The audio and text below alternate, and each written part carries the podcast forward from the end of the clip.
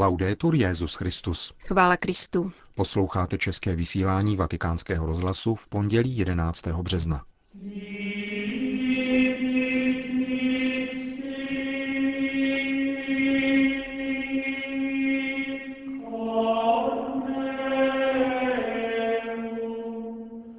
Poslední den kongregace kardinálů, briefing od Celombardyho. A v druhé části našeho pořadu vám nabídneme zamyšlení nazvané Působí internet hloupnutí? Pořadem vás provázejí Milan Glázer a Jana Gruberová. Zprávy vatikánského rozhlasu. Vatikán. V nové synodní aule dnes kardinálské kolegium uzavřelo svá poradní zhromáždění před nadcházejícím konkláve, informoval otec Federico Lombardi. Ředitel tiskového střediska svatého stolce na pravidelném briefingu sdělil také řadu podrobností k průběhu příštích dvou dní. Dnešní dopolední generální kongregace byla v pořadí desátá. Přítomno na ní bylo 152 kardinálů. Na jejím začátku byli vylosováni noví členové partikulární kongregace, která plní svůj úřad i během konkláve. Kardinálu Komořímu budou se záležitostmi praktické povahy příští tři dny pomáhat kardinálové volitelé Nagib za biskupský stupeň, kardinál Uelet za kněžský stupeň a kardinál Monterízy za jáhenský stupeň. Pokud by konkláve trvalo déle než tři dny, přistoupí se k novému losování.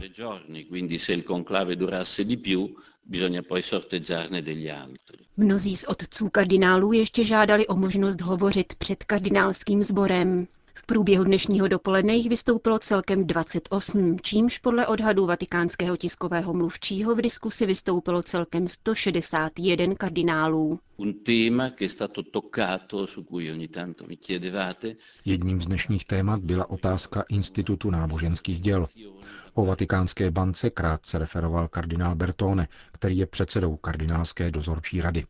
Převládajícím námětem těchto posledních vystoupení však byla očekávání, která kolegium vkládá do budoucího svatého otce, tedy nástin jeho profilu a to, co se od něj čeká. Otec Lombardy poté zopakoval, že dnes večer proběhne v Paulínské kapli a poštolského paláce přísaha všech osob, které budou mít kromě kardinálů volitelů přístup za hranice konkláve. Přísahu složí do rukou kardinála Komořího asi 90 lidí. V pořadí důležitosti jsou to sekretář kardinálského kolegia, který není kardinálem, ale pomáhá kardinálům volitelům při volebním schromáždění. Dále papežský ceremonář s dalšími ceremonáři a řeholnicemi, které odpovídají za papežskou zákristii v konkláve. Přísahu složí řeholníci, kteří budou k dispozici ke spovědím, lékaři a zdravotníci, personál zajišťující chod jídelny a úklid v domě svaté Marty, zaměstnanci technických služeb, řidiči minibusu, který bude kardinály převážet z ubytovny do Apoštolského paláce, bezpečnostní složky švýcarské gardy a vatikánské stráže. Zavazují se k mlčenlivosti a k tomu, že nebudou pořizovat žádné obrazové ani hlasové záznamy, tak jak to předpokládá apoštolská konstituce o volbě papeže giuramento oggi pomeriggio come previsto dalla Costituzione Apostolica. Zítra v 10 hodin dopoledne budou otcové kardinálové slavit mši svatou za volbu papeže. S děkanem kardinálského kolegia, kardinálem Sodánem, budou koncelebrovat všichni kardinálové, tedy nikoli v pouze volitelé, upřesnil otec Lombardy. Zeptal jsem se monsignora Palombelli, zbormistra papežského sboru Sixtínské kaple, zda by nás chtěl upozornit na něco zvláštního z hudebního hlediska. Doporučil naší pozornosti Palestrínovo moteto, které zazní při ofertóriu. Jinak to bude mše, které se budeme všichni zbožně účastnit.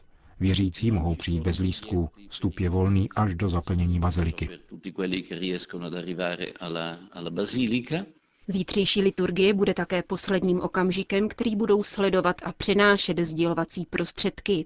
Dosud se jich u svatého stolce akreditovalo 5600, zaznělo na dnešní tiskové konferenci. Odpolední vstup do konkláve ve slavnostním procesí, pokračoval otec Lombardy, podrobně popisuje dokument Ordo Ritum Conclavis.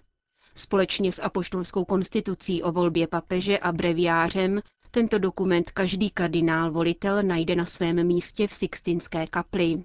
Ředitel tiskového střediska pak informoval o tom, co se bude dít bezprostředně po úspěšné volbě papeže. Una cosa che è prevista quest'anno credo che sia nuova ma è molto significativa. Letos se předpokládá jedna novinka, která však má podle mého názoru velký význam. Nově zvolený papež, když vyjde ze Sixtínské kaple, cestou na balkon vatikánské baziliky míjí Paulínskou kapli. Tady se zastaví před svatostánkem k tiché osobní modlitbě a teprve potom bude pokračovat, aby z loďie pozdravil věřící a udělil první apoštolské požehnání městu Římu a světu. Požehnání Urbi et Orbi je spojeno s plnomocnými odpustky, které ohlašuje kardinál protodiakon. Při posledním konkláve trvalo asi tři čtvrtě hodiny od bílého dýmu a vyzvánění svatopetrských zvonů, než kardinál protodiakon ohlásil volbu. Dalších deset minut pak, než na balkón vyšel Benedikt XVI. Pokud se nový papež usebere v modlitbě, bude mu to možná trvat o něco déle. Upozornil otec Lombardy. V závěru tiskové konference vyvrátil přesvědčení, že nový Petrův nástupce musí sloužit inauguračním ši svatou pouze v neděli. Mnozí se znepokojují tím, zda inaugurační mše svatá bude příští neděli. Nevíme, jak dlouho bude trvat konkláve a nemůžeme to tudíž potvrdit. Neexistuje však žádné přikázání, podle kterého by tato mše měla být pouze v neděli. Může být v pondělí, úterý či středu podle trvání konkláve a dostatečné časové rezervy pro příjezd delegací, které chtějí přijet. Datum inaugurační mše svaté bude oznámeno v zápětí po volbě papeže. Uzavřel dnešní tiskovou konferenci otec Federico Lombardi.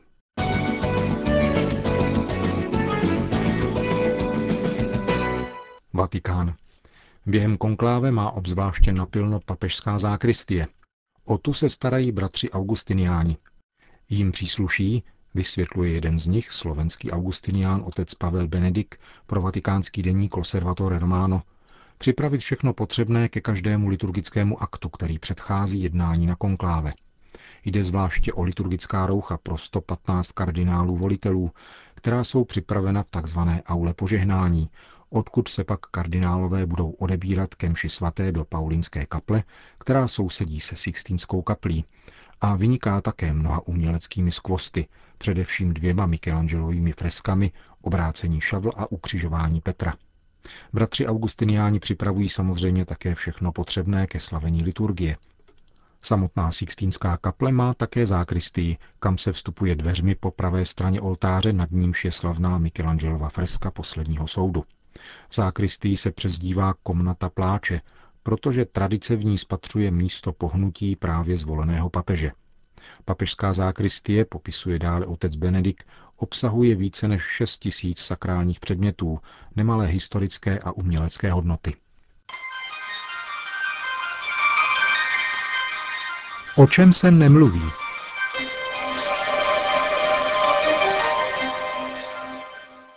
Barack Obama před dvěma týdny navrhnul příslušným úřadům souhrn opatření, kterým by stát garantoval tzv.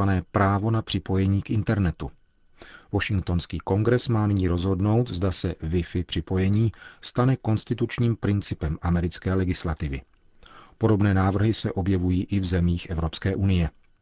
Je otázkou, zda by přístup k internetu měl být právem, které zaručuje zákon. Nejdříve by však bylo třeba položit si jiné otázky – Internet nás osvobozuje? A dále, vede internet k šíření poznatků? Blízkovýchodní revoluce i politické změny, včetně té, která nastala v Itálii po posledních volbách, dokazují obrovskou moc internetu. V Itálii se totiž poprvé v dějinách vynořil fenomén italského komika Beppe Grilla, který prostřednictvím internetového blogu založil hnutí, jež dosáhlo ve volbách obrovského úspěchu a stalo se první stranou italského parlamentu. Podíváme-li se však na celou záležitost podrobněji, například očima jednoho z nejrenomovanějších teoretiků internetové komunikace, Davida Weinbergera, profesora Harvard Law School, střetneme se i s takovýmito postřehy. Internet je směsice hlasů, tlachů a nekontrolovatelných lží. Tříští naši pozornost a znamená konec přemýšlení, které potřebuje čas. Naše děti už nečtou, tedy zejména tisk, I ten nejhloupější nápad má k dispozici megafon, který není menší než ten, který mají k dispozici vzdělanci a odborníci. A harvardský profesor dodává. Google oslabuje naši paměť. Google z nás činí hlupáky. Internet zviditelňuje ignoranty, vyvyšuje plagiáty. Je koncem kultury a začátkem jakéhosi středověku chronických onanistů, kteří se skelným zrakem posuzují pravdivost podle počtu lajků, tedy obrázků styčeného palce označujícího v sociální síti Facebook souhlas s určitým konkrétním obsahem na internetu. Důvtipnost podle počtu návštěv a poznání podle toho, co nejvíce stimuluje k víře. Citované věty jsou bez pochyby silné. Podávají myšlenky, které nás nutí k zaujetí postoje, ale především k reflexi. Senátor státu New York Daniel Patrick Moynihan řekl, že všichni mají právo na vlastní názor, ale nikoliv na vlastní fakta. Tím dokonale interpretoval situaci, ve které se nyní nacházíme. Na internetu nacházíme všechno a opak všeho. To, co čteme, však nejsou fakta, ale interpretace, názory, hlediska. A často si to neuvědomujeme. Přiléhavé přirovnání uvádí již zmíněný David Weinberg, který mluví o čtenáři, jenž vstoupí do knihovny s nespočetným množstvím knih. Jak se zorientuje, anebo přesněji, jak se orientoval. Kdysi to bylo jednoduché. Knihovník působil jako filtr, dovedl poradit a ukázat mezi tisíci knih téhož tématu tu pravou, nejvíce aktuální a úplnou. Dnes nás internet staví do nezměrné knihovny, kde se vyskytuje nejenom nekonečný počet textů, ale uvnitř každého z nich ještě další, takzvané hypertextové odkazy. Takže nám hrozí, že se uvnitř stále se množících informací ztratíme. A není žádný odborník, kterého by bylo možno se zeptat. Kolikrát se nám jenom stalo, že jsme o nějaké zajímavé či podivné zprávě řekli. Četl jsem to na internetu. Tyto postřehy vedly také k napsání knihy, kterou Nikolas Carr nazval Působí internet hloupnutí. Autor se v ní vyrovnává s otázkou dopadu internetu na člověka. Na druhé straně však existuje také postoj například Al Gora, který má za to, že internet je patrně největší naděje na vytvoření prostoru svobodné a otevřené komunikace, v jejímž rámci bude moci demokratický dialog opět prosperovat. Ideje, které jednotlivci dávají na internetu k dispozici, se šíří většinou v závislosti na tom, co je nejschopnější.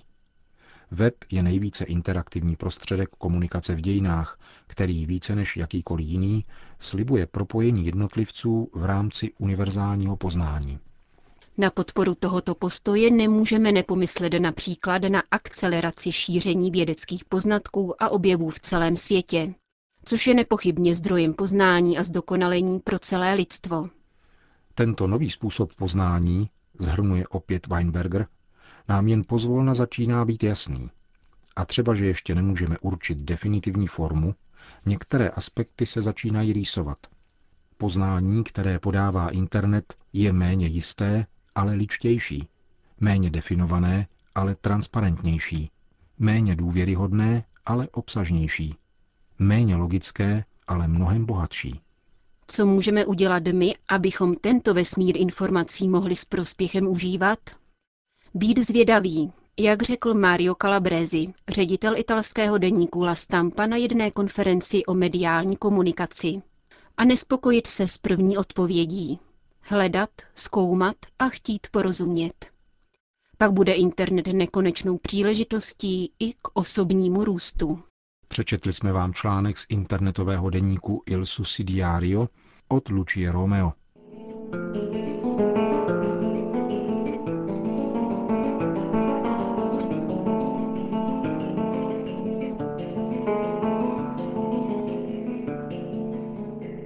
Končíme české vysílání vatikánského rozhlasu. Chvála Kristu. Laudetur Jezus Christus.